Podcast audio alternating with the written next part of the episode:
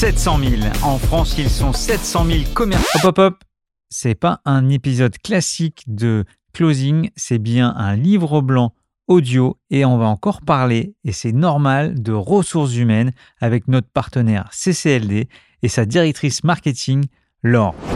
Allez, on s'installe. Petite installation spéciale pour moi, ça fait maintenant 15 jours que je me suis fait opérer des ligaments croisés. Donc, il faut que je me positionne correctement. Et j'ai la chance d'avoir Laure avec, euh, avec moi au studio. Bonjour Laure. Bonjour Stéphane. Laure Domingo. Tout à fait, c'est moi.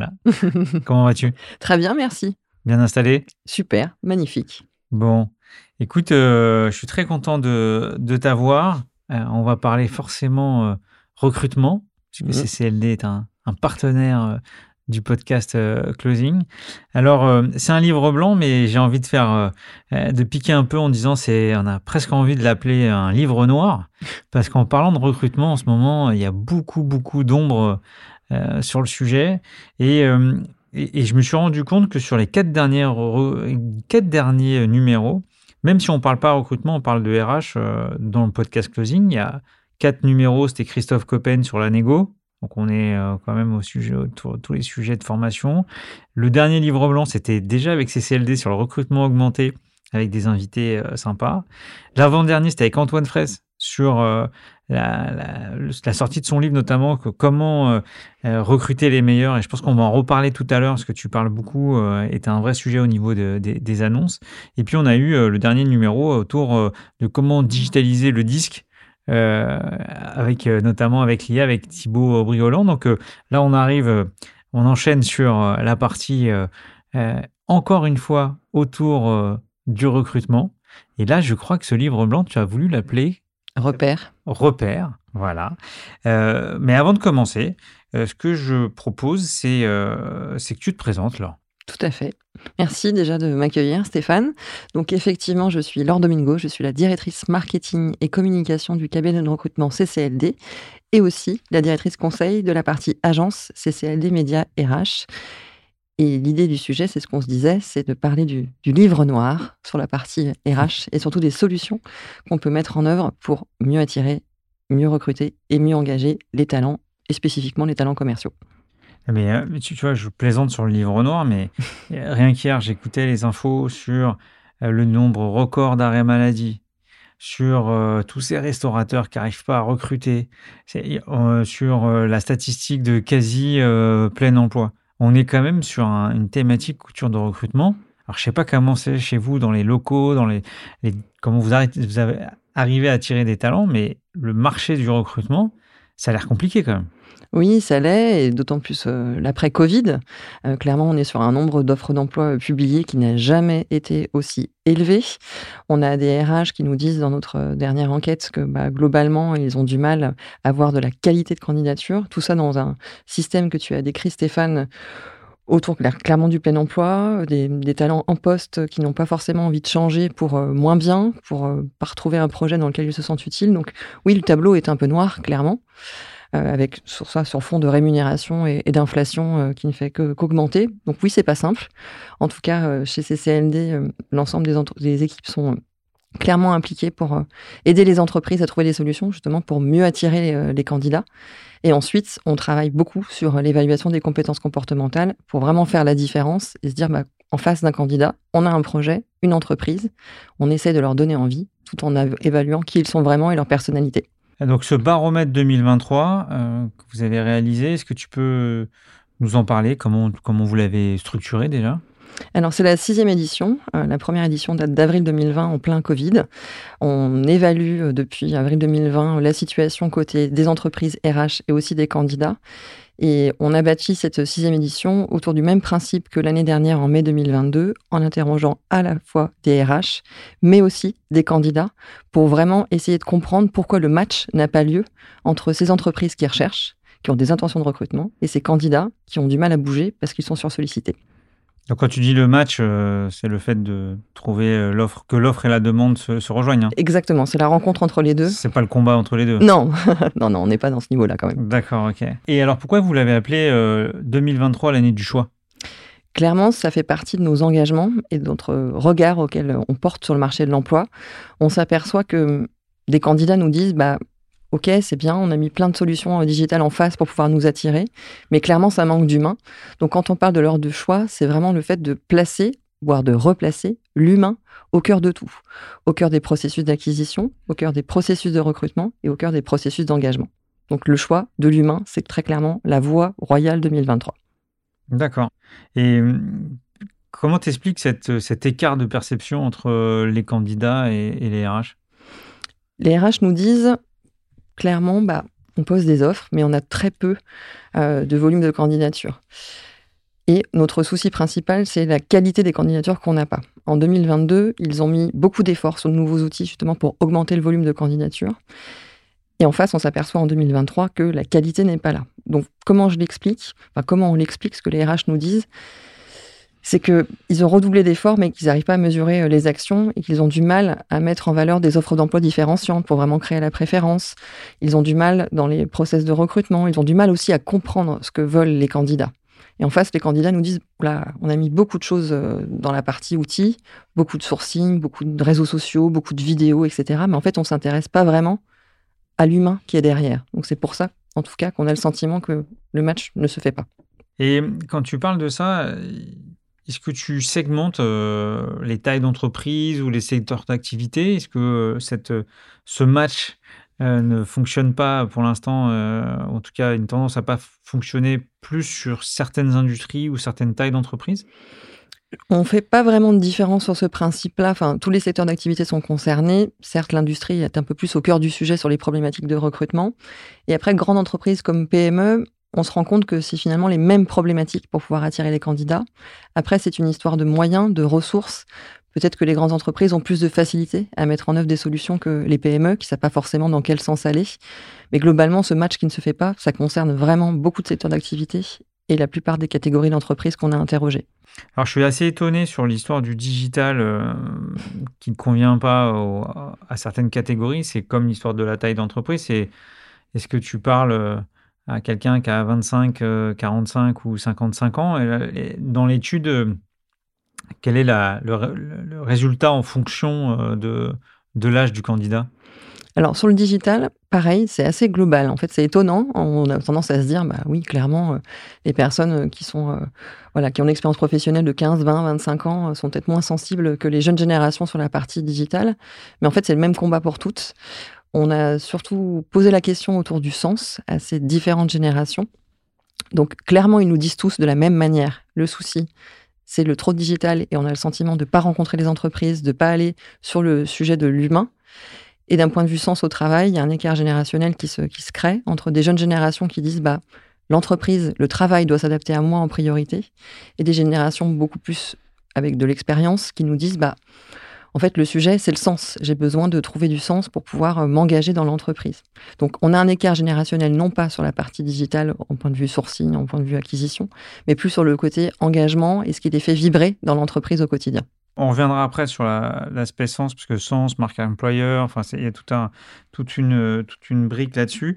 Moi, ce que je trouve aussi, c'est que c'est un peu la course à l'échalote euh, sur euh, le fait d'innover en termes de digital sur le recrutement et qu'en fait, euh, ceux qui mettent trop de temps à se bouger euh, sont hyper déçus euh, des résultats des campagnes qu'ils lancent de recrutement, mais sauf qu'ils utilisent ce que les concurrents ou ce que d'autres boîtes faisaient déjà il y a un an, un an et demi. C'est ça. Il y, a, une vraie surenchère. Enfin, c'est la même chose sur la partie rémunération. Il y en aura certainement après. Il y a une surenchère de se dire on va déployer une multitude d'outils mais souvent, on ne sait pas forcément s'en servir, on n'est pas forcément accompagné comme il se doit pour pouvoir mieux gérer. Et c'est vrai qu'il y a, comme tu dis, une course euh, à l'échalote sur ces sujets-là. Euh, plus on met les moyens, plus on a le sentiment que ça va apporter des résultats. Mais en fait, clairement, il faut pouvoir faire la différence pour marquer la préférence. Plein d'outils, c'est chouette. Savoir les utiliser, c'est mieux. Et mettre l'humain dans tout ça, c'est quand même hyper important. Il y a une, un, dans le baromètre un plus 3 points euh, par rapport au mois de mai 2022 sur le fait qu'ils soient plus passifs, les candidats, au changement. Oui, clairement, on est dans cette idée-là. En mai 2022, quand on a fait notre précédente édition, ils nous disaient bah oui, il faut que je trouve un travail euh, dans 3 à 6 mois. Donc pour les talents en poste, pour 50% d'entre eux, on était sur du 3 mois, donc du tout de suite. Quand on a refait l'étude sur euh, le début d'année 2023, on s'aperçoit qu'ils sont moins pressés et aussi qu'ils sont plus passifs. C'est ce que tu dis, c'est-à-dire que ce plus trois points, ça concerne des candidats en poste qui ont plus de réticence à changer parce qu'ils sont hyper sollicités et en même temps ils sont moins pressés. C'est-à-dire qu'ils ont envie de changer de job, pour la plupart pour des raisons, on y reviendra euh, après, mais pour autant ils n'y vont pas parce qu'ils sont sursollicités et qu'il y a aussi un niveau de, confiance en le projet qu'on leur propose qui n'est pas suffisant pour leur faire franchir le pas. Donc ils sont moins pressés, sursollicités et en même temps plus passifs. Donc il faut redoubler d'efforts avec des solutions beaucoup plus humaines pour pouvoir les attirer. Donc là, je reviens sur ma question sur l'histoire du choix c'est vraiment le choix du candidat. Donc là, quand rien que le titre, on donne quand même euh, le gagnant ou l'influenceur. Euh, aujourd'hui, c'est le candidat, c'est plus l'entreprise. C'est ça. Depuis la période Covid, depuis ces trois dernières années, ce qu'on observe clairement, c'est que le jeu a changé. C'est euh, très juste ce que tu dis. On parlait beaucoup euh, précédemment de guerre des talents, etc. Là, on n'est plus du tout dans le même rapport. Le sujet, c'est de se dire que le candidat a le choix parce qu'il est hyper sollicité, parce que euh, il a besoin euh, d'être reconnu, d'être considéré dans son projet professionnel et en tant que personne. Et en face, on a des entreprises qui savent pas toujours comment faire pour justement leur parler de manière hyper personnalisée, selon leur moteur et de manière individuelle. Donc oui, et je pense que ça va être assez immuable pendant les 5 à 10 prochaines années qui vont arriver il est l'heure de placer le candidat au centre des préoccupations des entreprises. Et dans le même, euh, sujet, enfin, dans le prolongement, tu as cité le, mot rémunération, est-ce que la rémunération est un déclencheur, un accélérateur euh, pour euh, justement changer de job en ce moment? Donc la rémunération, oui, c'est un facteur d'attractivité numéro un. Il y a une stat dans notre étude qui le dit. 87% des candidats déclarent que les offres d'emploi doivent contenir une rémunération pour être attractives. C'est plus 8 points versus 2021. 8 points en deux ans. Certes, la rémunération est attractive, c'est ce qui va déclencher la candidature. Et on sait malheureusement qu'aujourd'hui, 20% des offres d'emploi seulement contiennent la rémunération. Mais pour autant, c'est pas le seul facteur. Parce qu'on pourrait se dire, oui, la rémunération, du coup, il faut qu'on mette des rémunérations plus attractives que nos collaborateurs. Non, en fait, puisqu'on va partir dans une surenchère. L'idée, c'est juste d'afficher la rémunération. Comme ça, le contrat est établi clairement dès l'annonce. Ça permet d'attirer, mais par contre, c'est pas ce qui permet d'engager ensuite dans le process de recrutement. Ce qui va faire la différence, une fois que le candidat a cliqué sur postuler versus la REM, c'est vraiment le projet, c'est la manière dont euh, on va lui présenter l'entreprise, sa contribution. Donc la rémunération, c'est bien pour attirer, mais c'est pas suffisant pour pouvoir recruter et ensuite engager. Oui, donc euh, l'AREM, OK pour, euh, pour aller pour pêcher le candidat. Une fois qu'on l'a pêché, quels sont les, les critères qui reviennent le plus fréquemment et avec le niveau d'importance Donc tu as parlé de projet. Est-ce qu'il y a peut-être management euh, Qu'est-ce que qu'est-ce qui ressort? On sait dans notre étude que les talents euh, qui ont envie de changer, ce qui les pousse à changer, c'est leur situation actuelle dans leur entreprise. Les facteurs qui les poussent au changement, c'est en un le manque de reconnaissance et de considération, en deux la prise de conscience perso et non non c'est pas euh, élever des chèvres dans le Larzac, c'est pas du tout ça, c'est la contribution au monde et le sens qu'on contribue à mettre dans son travail et le management. En face, ce qui pousse à dire oui, des candidats à un nouveau projet, c'est en numéro un l'adéquation entre ses propres valeurs et celles de l'entreprise. On sait aussi clairement que le management fait partie des facteurs principaux qui motivent au changement. Il y a plein d'études qui le démontrent. En majorité, on quitte un manager, pas une entreprise. Donc, le management fait partie des éléments clés, en plus du projet réel et la contribution que le candidat peut apporter en tant que collaborateur, fait partie des éléments clés qui poussent au changement. Euh, j'ai lu un article, alors j'ai pas lu l'article, je, suis en train de mentir, j'ai lu le début de l'article euh, qui expliquait, alors avec un titre un peu tapageur, qui, dit, disait euh, tous ces cadres qui reviennent des sociétés à impact, ou en tout cas d'entreprises de, à mission ou autres, pour revenir sur des jobs avec une rémunération différente et avec un confort de vie un peu différent. Alors, c'était peut-être pas le terme impact ou à mission, mais plutôt avec du sens. Alors, euh, ton, ton exemple des chèvres est, assez euh, symptomatique, mais on, a un retour en arrière aussi de ces. Euh, c'est ça, j'ai lu le même article que toi. ah bon, bah, il est tombé hier ou avant-hier sur LinkedIn, c'est ça. Oui, effectivement, il y a des cadres qui font le choix de partir pour un travail qui a plus de sens, qui ensuite reviennent soit dans leur ancienne entreprise, soit sur un projet un peu plus rationnel qui correspond à leur équilibre. Oui, ça existe, mais c'est pas la majorité. On a quand même une forte contribution des personnes, une forte volonté des personnes qui veulent changer de job à vraiment s'inscrire dans un projet qui leur parle, qui leur ressemble, avec des conditions de travail qui leur permettent de s'épanouir. Et pour ceux, et pardon, je, ne critique pas tous ceux qui reviennent sur leur choix, pour ceux qui ont fait le choix d'avoir plus de sens et qui reviennent finalement à quelque chose de différent, c'est que c'était pas leur ligne de vie, c'était pas leur chemin dans lequel ils pouvaient s'inscrire et vraiment s'épanouir. Et pour moi, c'est pas la majorité des personnes. Sauf si je, je suis allé trop vite euh, à la lecture de l'étude, j'ai pas vu euh, apparaître tous les sujets autour du télétravail, du mode hybride. c'est pas ça passe sous le radar, ça y est, on n'en parle plus ou, c'est parce que justement c'est redevenu c'est devenu un, tel standard que les gens ne, s'expriment pas sur le sujet? Ben, c'est le cas, c'est-à-dire que clairement le, télétravail, on a le sentiment que c'est euh, un acquis, quelque chose qu'il faut absolument mettre en avant, mais en fait, c'est pas le seul sujet du télétravail. On a posé la question aux candidats dans notre étude est-ce que pour vous, le télétravail est indispensable? Ils nous disent oui à 46, en 46%. Donc moi, ce que ça m'évoque, c'est que le télétravail, c'est bien, mais qu'on doit penser beaucoup plus large. On doit penser, parler de la flexibilité dans le travail. Ce qui intéresse, par exemple, un talent commercial aujourd'hui qui va rejoindre une entreprise, c'est la possibilité pour vous, pour lui, pardon, de pouvoir travailler tout en respectant sa vie privée, son équilibre vie pro, vie perso, ce que permet finalement la flexibilité dans un ensemble beaucoup plus large. Le fait de pouvoir se dire, bah, peut-être que là, sur un créneau horaire un peu différent, bah, je prends du temps pour moi, pour aller chercher ma fille à l'école ou mon, fils à l'école, et qu'ensuite je retourne au travail. En fait, c'est la notion de flexibilité plus que le télétravail. Et on a tendance, notamment dans les offres d'emploi, à ne parler que de télétravail. Mais le sujet, il n'est pas là. Le sujet, il est dans la flexibilité, de comment on peut faire en sorte de sentir bien dans son entreprise, dans son poste, avec la possibilité bah, de pouvoir un peu jouer avec les horaires. Bien sûr, ça ne concerne pas tout le monde sur les postes, dans l'industrie notamment. Clairement, on doit être sur une ligne de production, mais il y a peut-être d'autres choses qui peuvent permettre de valoriser la flexibilité. Peut-être bah, des horaires postés qui permettent de ne pas travailler le vendredi après-midi, par exemple. Donc il y a des choses à faire, mais on doit parler pour moi vraiment de la flexibilité, pas seulement du télétravail, qui est devenu un terme galvaudé. Autre point, c'est euh, sur le fait que les, candidats ne soient pas si disponibles que ça ou l'allongement de la disponibilité. Euh, tu parlais de la culture du CV ou, euh, ou même si on en parle beaucoup en disant que le zéro CV, on n'est que sur les compétences, bon, profil LinkedIn, etc. Qu'est-ce qui ressort de l'étude? Idem sur ce principe, on a mesuré la même chose en 2022 et 2023, et ce qui ressort sur début 2023, c'est que les candidats nous disent, bah, clairement, on a le sentiment d'être toujours évalué sur notre CV, alors que les RH nous disent, non, non, nous, on évalue sur les soft skills.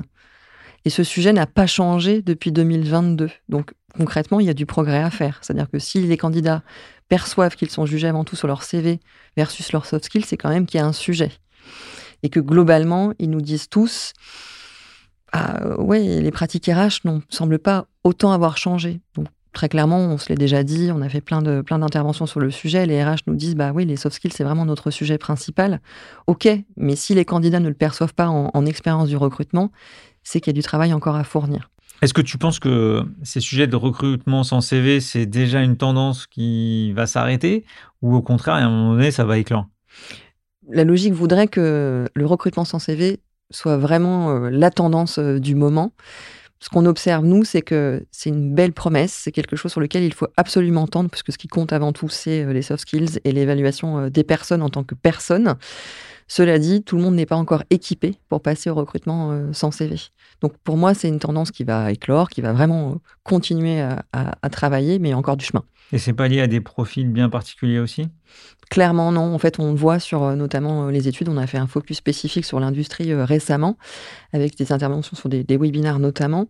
C'est pas spécifique à des métiers, parce que même sur l'industrie où il y a de la tension, des profils pénuriques, parce que les compétences techniques ont une obsolescence de deux ans, le sujet c'est vraiment la compétence comportementale. Et certes, beaucoup d'entreprises industrielles ont du mal à dépasser le CV, et c'est pour ça qu'on peut mettre en œuvre des solutions d'évaluation de compétences comportementales avant même que le candidat soit rencontré. Et les tests euh, psychométriques, est-ce que ça, ça peut euh, compléter euh, le fait d'avoir nos CV ça serait top. Et avant ça, avant le test psychométrique, c'est le référentiel de compétences. Dans notre étude, seulement deux entreprises sur trois déclarent avoir un référentiel de compétences. Un référentiel de compétences, c'est quoi? C'est le fait de se dire qu'est-ce qu'on recherche véritablement? Ensuite, il y a effectivement les tests psychométriques. Les RH dans les entreprises nous disent bah, c'est super, les tests psychométriques, ça permet vraiment d'évaluer, sauf qu'ils sont cités sixième et donc dernier dans les éléments qui permettent de prendre une décision. Il y a quand même un souci. Donc oui, les tests psychométriques participent à ça, à condition qu'ils soient bien utilisés, à bon escient, et qu'on sache préalablement les compétences qu'on veut évaluer. Ok. Et puis c'est sûr que ça dépend de chacun, vraiment de chaque décideur. Est-ce que j'ai confiance, pas confiance? Est-ce que j'ai participé à ces tests? Est-ce que je les comprends déjà à la lecture? Donc ça accompagne, mais c'est pas c'est pas déterminant. Oui, c'est un accompagnement. Euh, ça doit être aussi euh, lié à plein d'autres choses, euh, notamment sur le process de recrutement en lui-même. On peut très bien réaliser des mises en situation qu'on accompagne avec l'évaluation par des tests psychométriques. C'est un tout. En fait, seulement se baser sur un test psychométrique, c'est pas une bonne idée, dans le sens où déjà il faut savoir le lire, il faut savoir l'évaluer sans avoir de biais cognitif. C'est juste un complément pour sécuriser la prise de décision. Et là où tu as raison, c'est que les managers qui recrutent eux aussi doivent être formés, accompagnés pour pouvoir lire des résultats d'un test psychométrique, pour pouvoir le débriefer et vraiment être en capacité d'évaluer des compétences comportementales et de faire vivre une expérience différenciante aux candidats. Et puis après, on a tous nos préférences sur le type de test. C'est ça. Et ça, c'est ça, c'est un vrai biais parce qu'autant il y a certains, je ne vais pas citer que je trouve vraiment top, et on a d'autres, je trouve vraiment pas très top. J'ai vu un chiffre euh, qui m'agace dans l'étude. 60% des candidats ont finalement refusé une opportunité parce que le process de recrutement est trop long. Ouais. Ça, ça m'énerve. Ça m'énerve parce que à la fois tout ce que tu as donné comme valeur, euh, faire des tests, euh, le no CV, euh, être là sur des parce que quand tu fais un entretien, il faut présenter la boîte, il faut présenter la, la, vision, il faut présenter l'ambition, il faut présenter les offres, il faut présenter les équipes. Je veux dire, c'est tellement long tout ça. Et ça, c'est juste l'acte de vente de l'entreprise. En plus, si tu passes par des partenaires, c'est-à-dire cabinet de chasse, cabinet de recrutement, etc., donc tu as encore d'autres phases, comment le candidat, il peut te dire Ah non, c'est trop long. Ah non, c'est trop long.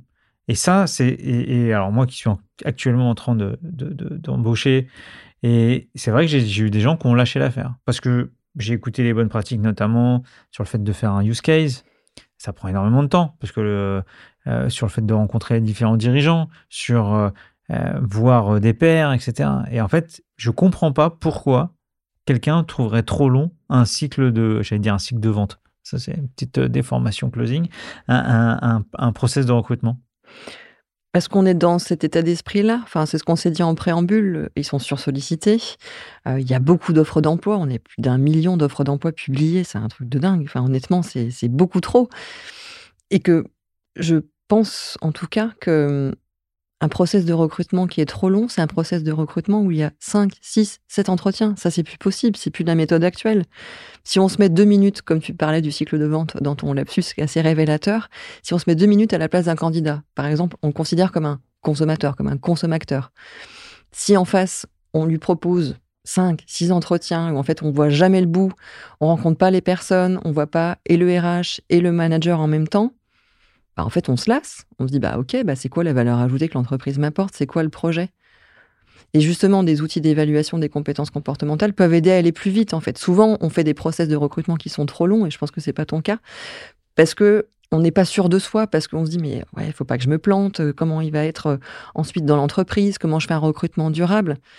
Mais juste replaçons-nous dans un cycle de vente, un cycle de vente trop long, trop complexe, au bout d'un moment, l'acheteur, le consommateur lâche. C'est la même chose pour le candidat. L'idée, c'est vraiment d'être actif, rassurant, de faire de la vente de job, comme tu le dis, sur un, deux, trois entretiens. Mais pourtant, sur ces différents entretiens, qu'est-ce que ça nourrit le candidat de rencontrer des gens de l'entreprise, d'entendre des choses qui sont parfois paradoxales entre deux discours. Enfin, ça permet vraiment, parce que je, enfin, je, suis encore dans cette euh, vision où changer de job, c'est quelque chose d'important, c'est un vrai marqueur euh, euh, sur une à trois, quatre années. On change pas de job tous les ans, enfin, normalement. mais, et donc, voilà, donc c'est pour ça que je suis un peu, un peu, un peu énervé sur ce, cette thématique-là où on a plusieurs, plusieurs pratiques. Et moi, je trouve qu'au contraire, 4-5 passages, 4-5 échanges, pour moi, c'est pas trop. Moi, je trouve que si, dans le sens où, euh, où, franchement, on peut raccourcir les process et pour autant faire découvrir l'entreprise et parler d'un projet avec son cœur, avec ses tripes, à un candidat, à condition que ce soit bien préparé. En fait, on n'est pas obligé d'avoir six ou sept entretiens pour raconter la vie de l'entreprise. Ce que le candidat, il attend, c'est un projet, de rencontrer le futur manager, d'avoir de l'humain qui ressort dans les rencontres, dans l'échange, et de se dire qu'il est considéré, en fait Et pour le coup, en tout cas, je pense que c'est ce que pensent les candidats aujourd'hui, ils ne se sentent pas considérés quand les process de recrutement sont trop longs. Effectivement, ils lâchent parce que peut-être qu'en face, comme ils sont hyper sollicités, ils ont une autre opportunité avec un process de recrutement qui est beaucoup plus court. Je, prends bonne note euh, de ce conseil, euh, de ce précieux conseil. Donc là, on a, on a quand même dépeint, et c'est pour ça que c'était ma, ma, joke sur euh, le fait de dire que c'était plus un livre noir qu'un livre blanc. Et puis, au final, euh, quand on a préparé l'épisode, je me dis non, c'est pas vrai, euh, il y a encore plein de belles solutions, on est sur un métier qui est porteur, on est là encore, euh, il y a plein de choses à la fois à apporter de la valeur aux entreprises pour être meilleurs et, aux candidats pour les forcer à, faire leur choix. je, plaisante sur le mot forcer. Donc, ok. Alors, si on passe à la, deuxième partie sur le vrai livre blanc sur les solutions, Qu'est-ce que tu as envie de, nous dire euh, sur, euh, par rapport à, l'étude également? Tout à l'heure, tu as parlé de sens, tu as parlé de marque employeur. Euh, je, te laisse répondre à la question de la, des solutions. Une des solutions, en tout cas dans ce qu'on va aborder euh, là juste maintenant, c'est effectivement la marque employeur. Mais c'est pas la marque employeur des années 90-2000, et pardonnez-moi l'expression un peu bullshit, où clairement on mettait des beaux slogans euh, à la avec des choses super alléchantes, et puis derrière on se rendait compte en grattant un peu qu'il n'y avait rien. Là on est vraiment rentré dans une ère où ce qui compte, c'est d'aller avec des preuves au-delà de la promesse. C'est vraiment le top 1, la top priorité numéro 1 euh, des RH et des employeurs en ce moment, c'est la marque employeur, mais aller au-delà du côté un peu euh, surfait et publicitaire.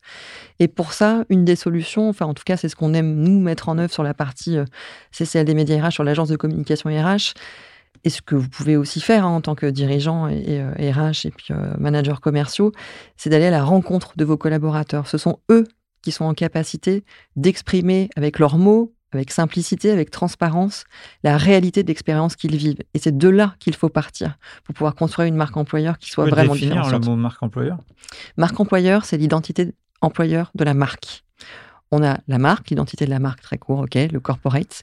Et la marque employeur, c'est l'identité de la marque employeur. Ça repose sur plusieurs piliers, et notamment sur les trois. C'est la marque employeur, la différence versus une marque corporate, c'est qu'elle s'adresse principalement aux candidats et aux collaborateurs. Et l'idée, c'est de donner une coloration singulière, particulière à l'employeur qu'est l'entreprise, en respectant l'ADN de la marque fondatrice, enfin clairement l'ADN de l'entreprise, mais en donnant une coloration particulière pour justement s'adresser aux candidats qu'on veut recruter, tout en valorisant les collaborateurs. C'est vraiment l'identité employeur de la marque. Et si tu prends les... Alors, je, fais exprès, hein, euh, on parle de sens, on parle de valeur d'entreprise, on parle de raison d'être, on parle de mission, on parle de marque employeur. Je la positionne... Euh, est-ce que la marque employeur a besoin des autres?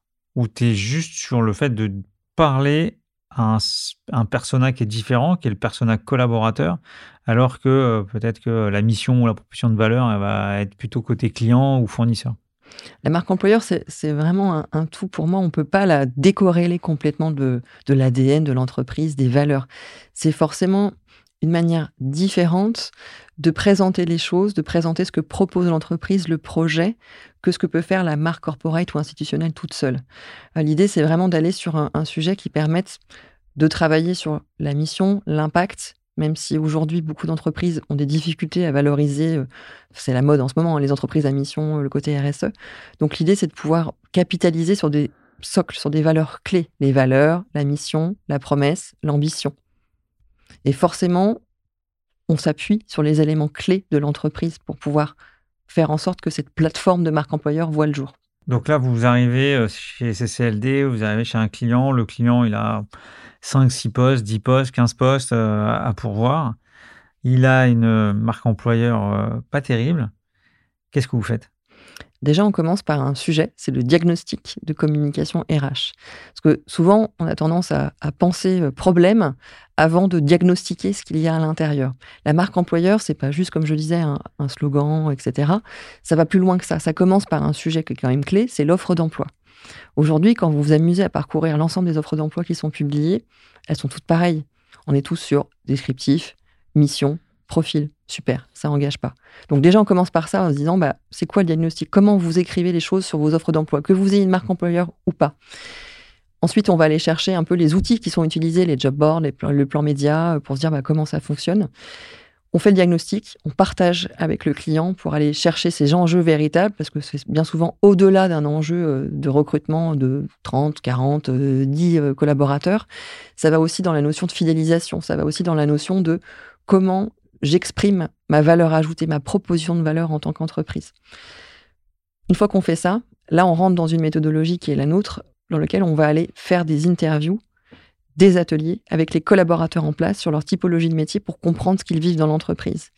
Et à ça, on ajoute tout un groupe projet qui permet de ne travailler pas qu'avec les RH, puisque ce n'est pas un sujet des RH, c'est un sujet projet d'entreprise, qui permet vraiment d'inclure le comité de direction, les RH, la direction de la communication, la direction commerciale, etc., dans ce projet.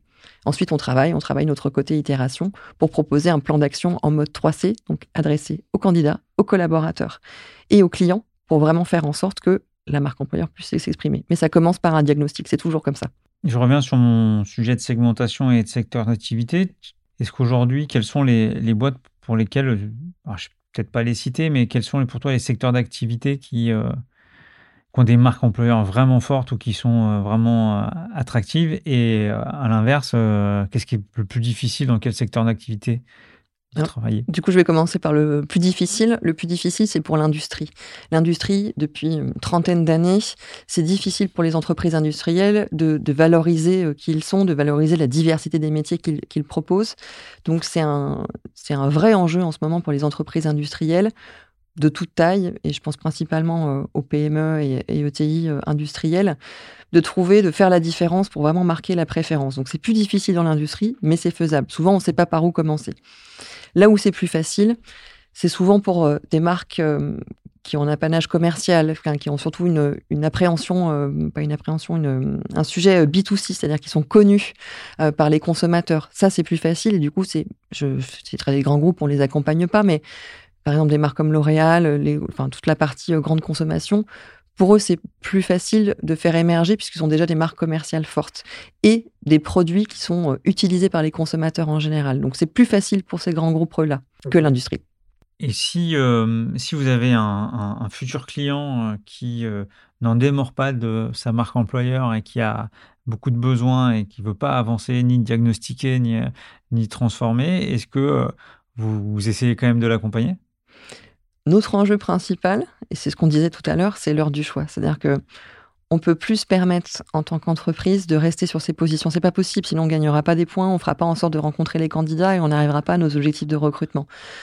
Donc oui, on va y aller, mais on va y aller à nos conditions en fait, en expliquant très clairement que ça passe pour être efficace par l'acceptation de se transformer. Et c'est pas toujours simple.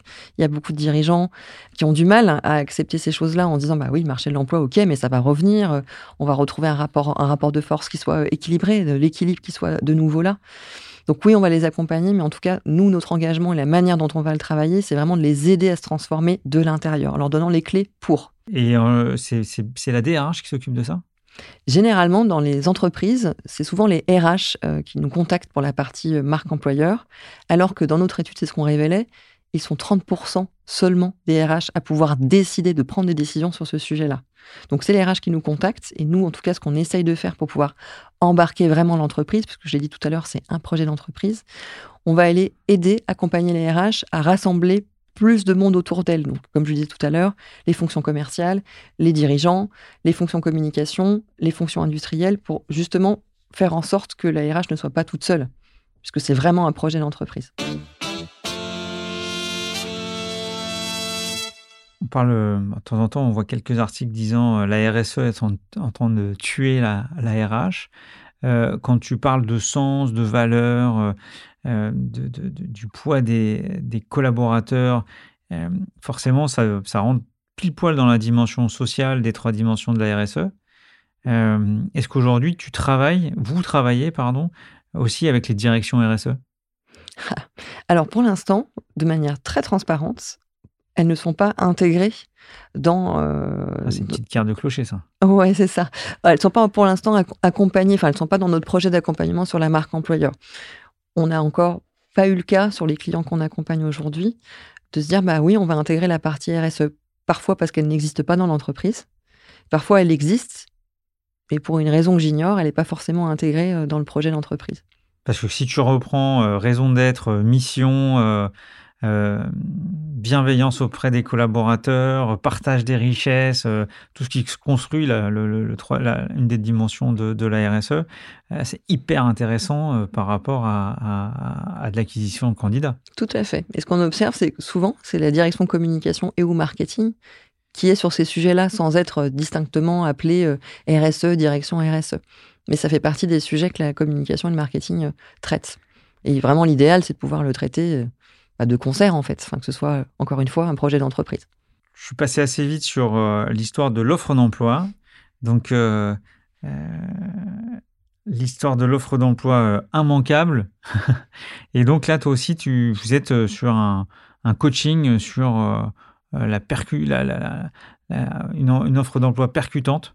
Et pour toi, tu la structures comment? Les réponses à annonce, c'est 60% des candidatures aujourd'hui. C'est énorme.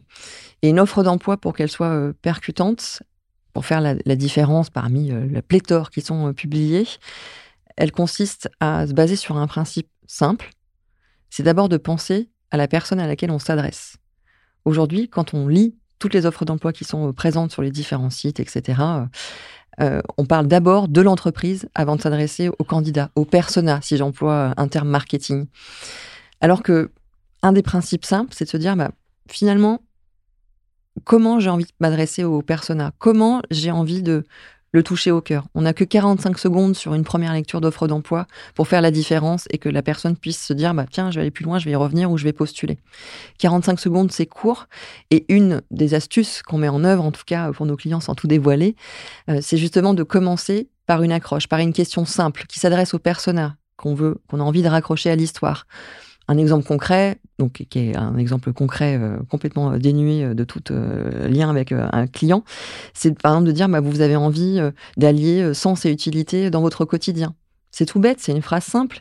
Et c'est bien mieux de commencer par ça que de commencer par nous sommes l'entreprise XX, leader international avec une croissance de 40%. Voilà, clairement, ça c'est plus possible. Donc nous, on rentre dans le vif du sujet en disant adressez-vous d'abord aux personas que vous voulez cibler. Ok. Et ce chiffre de 54% des candidats s'auto-éliminent même s'ils sont compétents? Alors ça, oui, c'est une, autre étude qui est hyper intéressante, qui est une étude de HR Insight qui a été faite par euh, la chaire de l'EM Normandie et notamment par Jean Pralon, euh, qui est le dirigeant de Savon, une entreprise qu'on a récemment intégrée euh, au sein du groupe CCLD. Il a fait une étude auprès des candidats comptables en recherche d'emploi face à une offre d'emploi de comptable. Et ce qu'on observe, c'est que 54% d'entre eux s'auto-éliminent avant même de postuler. Pourquoi? Parce que dans l'offre d'emploi elle-même, eh ben en fait, ils se disent bah, j'ai pas de niveau, j'ai pas les compétences. Donc là aussi, il y a un sujet à travailler sur la rédaction même de l'offre d'emploi. C'est bien joli de mettre euh, votre mission sera de faire XX avec une liste à puces longue comme le bras. Mais si on allait un peu plus loin en se disant que c'est pas juste un sujet de compétence, c'est aussi un sujet de personnalité, de manière d'appréhender, de contribution euh, au monde plus global, ça permettrait que certains candidats ne s'auto-éliminent pas. Donc euh, structuration, contenu, euh, être plus, plus tourné vers le candidat et moins vers, l'entreprise et d'être peut-être sur un, un, champ de compétences ou un référentiel de compétences, pas forcément sur le 20 sur 20 pour pas éliminer trop de candidats. ok. Euh, c'est entendu. Euh, et quand on parle d'expérience candidat, pour toi aujourd'hui, quelle est l'expérience candidat la plus profitable pour les deux parties? Alors il y a un vrai sujet aussi là-dessus, sur l'expérience candidat. L'expérience candidat, bah, comme tout principe, je reprends un peu, je suis directrice marketing, donc forcément j'emploie ces termes-là. L'objectif, c'est vraiment d'être simple, concis et efficace. Le principe, c'est d'arriver à engager le candidat du début jusqu'à la fin, de la conversion jusqu'au fait qu'il s'engage dans un process de recrutement et qu'il signe une promesse d'embauche. Et pour ça, pareil, là aussi, c'est un sujet qui est souvent compliqué pour les RH seuls. Ça doit être un sujet qui doit être mené par l'ensemble de l'entreprise. Il y a des petites astuces au niveau juste du fait de connaître l'entreprise, de s'intéresser à une entreprise, il y a un travail à faire de rédaction quand on s'intéresse à ces personas et qu'on veut travailler ces personas, de contenu à valeur ajoutée, de donner des conseils en fait finalement euh, aux candidats. C'est des choses assez basiques. C'est finalement d'expliquer quel est le process de recrutement, euh, qu'est-ce qu'il doit faire pour pouvoir se préparer à un entretien. C'est vraiment des contenus euh, à valeur ajoutée, je dirais ça comme ça. une fois que le candidat a postulé, qu'il a cliqué sur l'offre d'emploi, c'est aussi d'avoir un, parcours qui soit simplifié sur les sites carrières notamment, mais même sur les job boards du type euh, bah, ce que traditionnel, les Indeed, les Hello Work, c'est de faire en sorte qu'il y ait un minimum d'étapes possibles. Il y a encore beaucoup d'entreprises qui proposent de s'inscrire en tant que candidat, de remplir un mot de passe, un identifiant, bref, de remplir tout un tas d'informations, ou même d'avoir un formulaire dans lequel on met la pièce jointe, le CV. Si on travaille un peu différemment, il y a plein de solutions qui existent où aujourd'hui il y a des candidats qui peuvent directement mettre leur CV, c'est euh, parsé, c'est analysé directement par le site dans lequel ils déposent, et bim, ça leur propose une offre d'emploi qui correspond à leur profil. Ça, c'est intéressant. Donc il y a un vrai sujet aussi de parcours. Et pour faire le rebond par rapport à ce que tu disais tout à l'heure sur la longueur du process de recrutement, quand on parle d'expérience candidat, c'est aussi l'expérience candidat, rien que dans le process de recrutement. C'est faire en sorte qu'il soit court, et ça va te faire plaisir. Trois, quatre entretiens maxi, de faire en sorte que les managers et les RH rencontrent en même temps les personnes, et surtout que dès l'entrée, en fait, dès la présélection téléphonique, dès l'échange qu'on peut avoir, bah, on a le sourire, on est agréable et on, et on parle, on écoute mmh. en fait ce qu'a envie de vivre le candidat.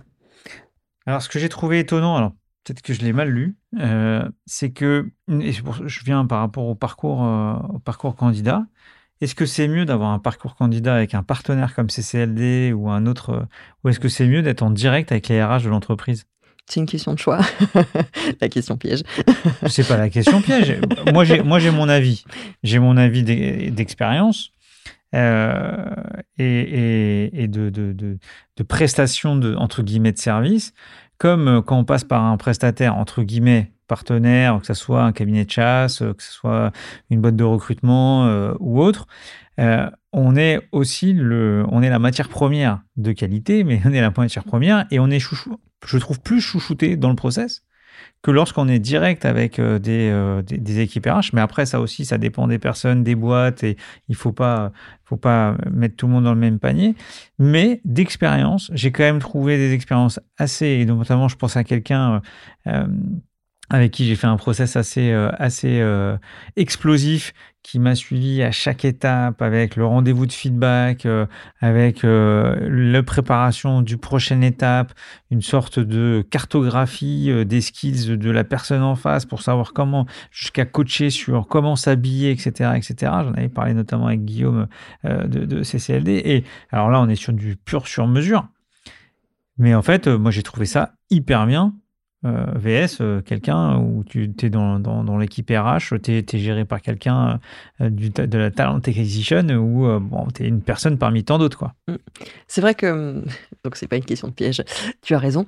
c'est vrai que concrètement, en tout cas, ce qu'on s'attache à faire en tant que cabinet de recrutement, c'est effectivement d'accompagner, de construire une relation hyper personnalisée avec ces candidats qui, il faut le dire, sont quand même une matière première précieuse sur lequel il faut vraiment apporter de l'attention. En fait, ils ont besoin, encore une fois, de relations humaines. Donc, c'est vrai qu'un cabinet de recrutement, parce qu'il a plusieurs opportunités à, proposer, parce qu'il a aussi les moyens de le faire, parce qu'il a la possibilité, notamment avec des moyens marketing, et je suis bien placé pour le savoir, d'apporter du contenu, de proposer des newsletters, enfin d'être vraiment dans une logique de communauté, même si j'aime pas ce terme, euh, de talent.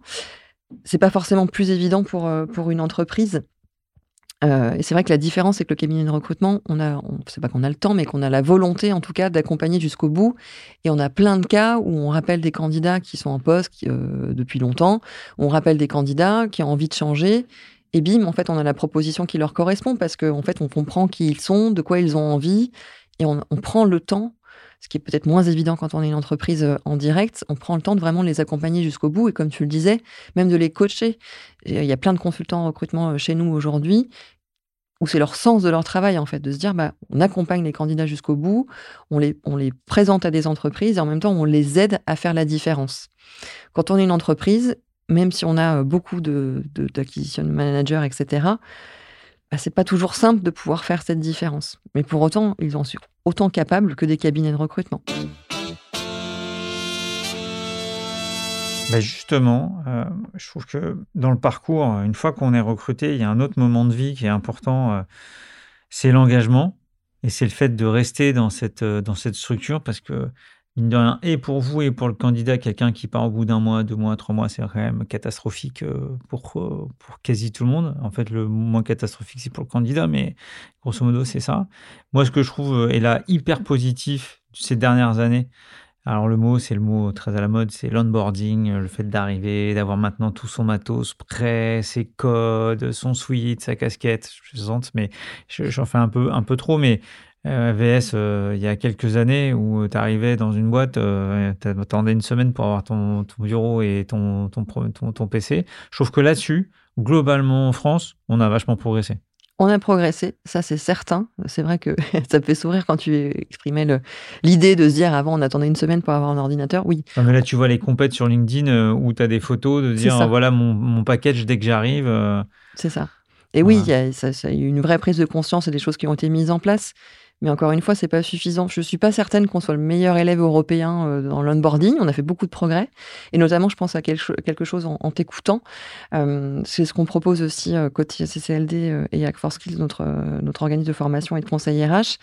C'est que dans nos prestations de recrutement augmenté qu'on peut proposer à nos clients, on inclut ce qu'on appelle l'outil disque et les forces motrices. Et ça, dès les 45 premiers jours qui suivent l'intégration. En fait, l'idée, c'est que le candidat a été sélectionné, il a été vu par l'entreprise. OK, il y a la signature de promesse d'embauche. Et en fait, ce qu'on fait dans les 45 premiers jours, c'est qu'on propose que le candidat passe ce qu'on appelle un questionnaire disque et les forces motrices qui est ensuite débriefé à titre individuel avec ce candidat par un de nos consultants euh, Hack for Skills qui va du coup aller chercher ses forces et faiblesses, euh, travailler avec lui finalement ses potentiels, ses couleurs dominantes. Et ensuite, il y a la possibilité pour le manager qui va accompagner le collaborateur bah, de pouvoir comprendre les différentes forces pour pouvoir mieux interagir, mieux communiquer avec cette personne-là. Et ça, ça contribue véritablement à engager dans la durée. C'est pas juste euh, joli papier stylo et puis euh, notre carnet, notre mug euh, mmh génial. c'est aussi aller un peu plus loin pour pouvoir se dire, bah, finalement, l'entreprise dans laquelle je vais travailler, dans laquelle je vais m'engager, elle prend conscience, elle prend en considération mes moteurs, mes moteurs à l'action, mes couleurs, et mon manager est pleinement impliqué dans cette démarche pour que la relation et la communication se passent au mieux. Et ça, du coup, ça fait une vraie différence. Forcément, quand j'entends parler de 10, quand j'entends parler d'un certain nombre de choses sur, euh, sur les profils, euh, et qu'on voit euh, l'impact de ChatGPT, de OpenAI, de tout ce qui se passe, même si tu clames que les outils c'est bien, l'humain c'est mieux, mais là, ça, on voit arriver une lame de fond sur le recrutement, sur ces sujets. Qu'est-ce que tu en penses, toi? Alors, en tant que marketeuse, c'est ma conviction profonde que la différence se fait dans l'humain. Après, comme tout le monde, je suis confrontée effectivement à toute l'intelligence artificielle. Moi aussi, je fais des tests. Je teste aussi de rédiger des offres d'emploi pour voir ce que ça donne, de travailler sur des livres blancs. Ouais, c'est bluffant, clairement. Mais souvent, alors bien sûr, il faut travailler correctement son scénario pour pouvoir indiquer à ChatGPT comment faire. Mais souvent, ce que je me rends compte, c'est qu'il manque la plume, en fait. Il manque euh, le côté émotionnel, il manque quelque chose qui est propre, qui est individuel, qui est personnel. Après, c'est ma conviction euh, à moi, hein, mmh qui n'est pas forcément euh, légion dans toute le partie marketing. Donc oui, il y a une, une bague de fond qui se, qui se prépare, qui arrive, qui monte en puissance.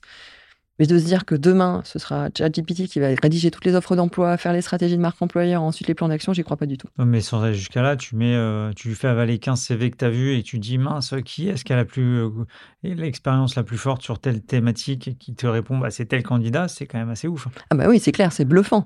Après, encore une fois, mon sujet c'est l'humain. Euh, ce sujet de se dire ChatGPT va aller chercher le candidat qui a la meilleure expérience, bah, en fait, on a aussi des tests, et notamment je pense à Savon qu'on utilise chez nous, des tests euh, qui permettent vraiment euh, de travailler sur l'évaluation des compétences comportementales qui vont être les plus prédictives pour la réussite. Et ChatGPT aura beau faire tout ce qu'il veut, il ne pourra pas remplacer un panel de 200 000 actifs qu'on va interviewer de manière orale, téléphonique, qualitative, tous les six mois. C'est sûr. Bon, je, je, je te pose une question. Mon avis profond, c'est que c'est un ça aide, ça mmh. facilite, mais c'est pas, ça va, ça va pas remplacer. C'est tellement une science euh, précise euh, le recrutement. Écoute, on arrive à la fin de ce, livre blanc, euh, teinté à la fois de, de, stress. Je te disais en préparant l'épisode, quand tu es commercial chez vous en ce moment dans le recrutement, avoir plein de clients. Parce que moi, j'ai fait, c'était mon premier stage professionnel. Je bossais dans une SS2I et et c'était plus difficile de trouver euh, des clients que des candidats. Et mmh. là, en fait, 20 ans après, c'est l'inverse. Vous avez euh, des carnets de commandes entre guillemets pleins, et par contre, vous n'avez pas la matière première euh, pour les remplir. Donc, c'est quand même une position assez difficile, je trouve, et pour le commerce, et pour le marketing, et pour la boîte dans l'ensemble. Donc, je pense que vous-même, vous devez jouer pas mal de d'animation interne pour votre marque employeur, mettre le mojo, donner le mojo à tout le monde. Comment ça se passe chez, CLD pour que tout le monde ait le, le mojo? Il est clair que ça nous demande de redoubler d'efforts, d'être aussi vigilant sur bah, nos propres collaborateurs, en fait, sur cette notion de continuer à distiller du sens, du plaisir, et puis leur permettre de développer leurs compétences. Donc ça, c'est un sujet de tous les jours. Et après, oui, c'est sûr qu'on redouble d'efforts. Euh, et je les aide pour ça aussi sur la partie euh, commerciale notamment, mais aussi les recruteurs, à se dire bah, c'est quoi les nouveaux outils qu'on peut mettre en œuvre en intégrant l'humain et pas que l'intelligence artificielle pour justement s'adresser aux candidats qu'on veut trouver, comment on travaille aussi, et c'est ce qu'on appelle dans le jargon la vente de job, comment nos, nos recruteurs, et notamment ils s'appuient sur notre étude, comment ils vont aller chercher justement les moteurs pour comprendre ce qui est derrière, quel est le projet que le candidat veut rejoindre, pour créer le match encore une fois. Donc oui, ça demande de redoubler d'efforts, c'est pas simple, ça demande du job, ça demande de nouveaux outils, ça demande de l'humain, ça demande de la patience. Mais clairement, on fait en sorte que euh, on soit tous mobilisés autour du même objectif, c'est faire en sorte que chacun trouve euh, son projet qui lui corresponde vraiment, entreprise comme candidat. Très bien. Donc en conclusion, 2023, c'est l'année du choix? Clairement. Du choix pour tous les candidats Du choix pour les candidats et du choix pour les entreprises. Pour les candidats, c'est du choix de trouver un projet, en tout cas c'est ce que je leur souhaite à tous, qui leur corresponde vraiment, qui leur donne envie, qui les fasse vibrer tous les matins, qui les rende fiers d'avancer qui leur donne le sentiment d'être considérés et reconnus. Et l'heure du choix pour les entreprises, de replacer, de placer l'humain au cœur de toutes leurs actions, que ce soit dans l'acquisition, dans le recrutement et l'évaluation, et aussi dans l'engagement. Écoute, merci. Merci euh, pour ce livre blanc audio. J'ai beaucoup apprécié. Euh, je conseille à tout le monde d'aller télécharger. Euh, c'est pas télécharger, je crois qu'il faut se signer pour, sur le site web de CCLD pour avoir accès au livre blanc. Oui, c'est ça, tout à fait. J'ai eu moi-même mon expérience utilisateur. Euh, voilà, je le conseille à tout le monde. Le, le, baromètre est, assez simple à lire et à la fois euh, très précis et, et, plein de richesses. Et je pense que vous l'avez vu dans, dans la précision de ce que tout ce que Laure nous a nous a dit. Donc euh, donc voilà. Donc effectivement, on est dans un contexte compliqué. c'est une matière compliquée, mais il faut pas baisser les bras. Euh, il y a beaucoup, beaucoup de choses à faire. On voit qu'il y a un niveau d'exigence qui a, vraiment évolué et qu'il faut euh, euh, notamment, je reprends encore un exemple, il y a deux numéros dans le, dans le podcast, mais grosso modo, le recrutement, recruter les meilleurs, être bien entouré, c'est tellement essentiel et pour nous dirigeants, on passe énormément de temps sur ce sujet et c'est tellement un cercle vertueux. Plus on embauche des gens motivés, brillants, talentueux, plus l'entreprise euh, se développe et, propose des, belles choses et permettent à tout le management d'être euh, le plus libre et le plus disponible pour euh, continuer à faire des choses. Et on rentre dans un cercle vertueux où on donne des responsabilités, on est dans la délégation et donc ça c'est aussi des choses positives. Donc c'est pour ça que en ce moment Closing fait un gros focus sur la richesse humaine. Et vous avez bien raison. Voilà.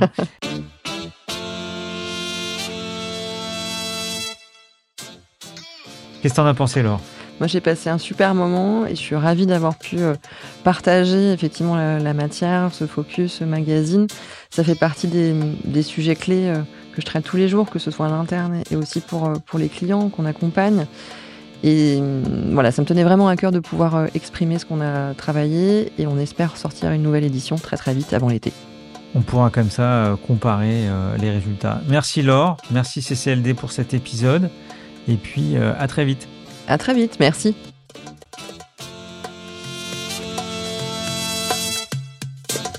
Merci à tous pour votre écoute. N'hésitez pas à vous abonner sur vos plateformes préférées et à mettre 5 étoiles, voire à conseiller à deux auditeurs de nous suivre.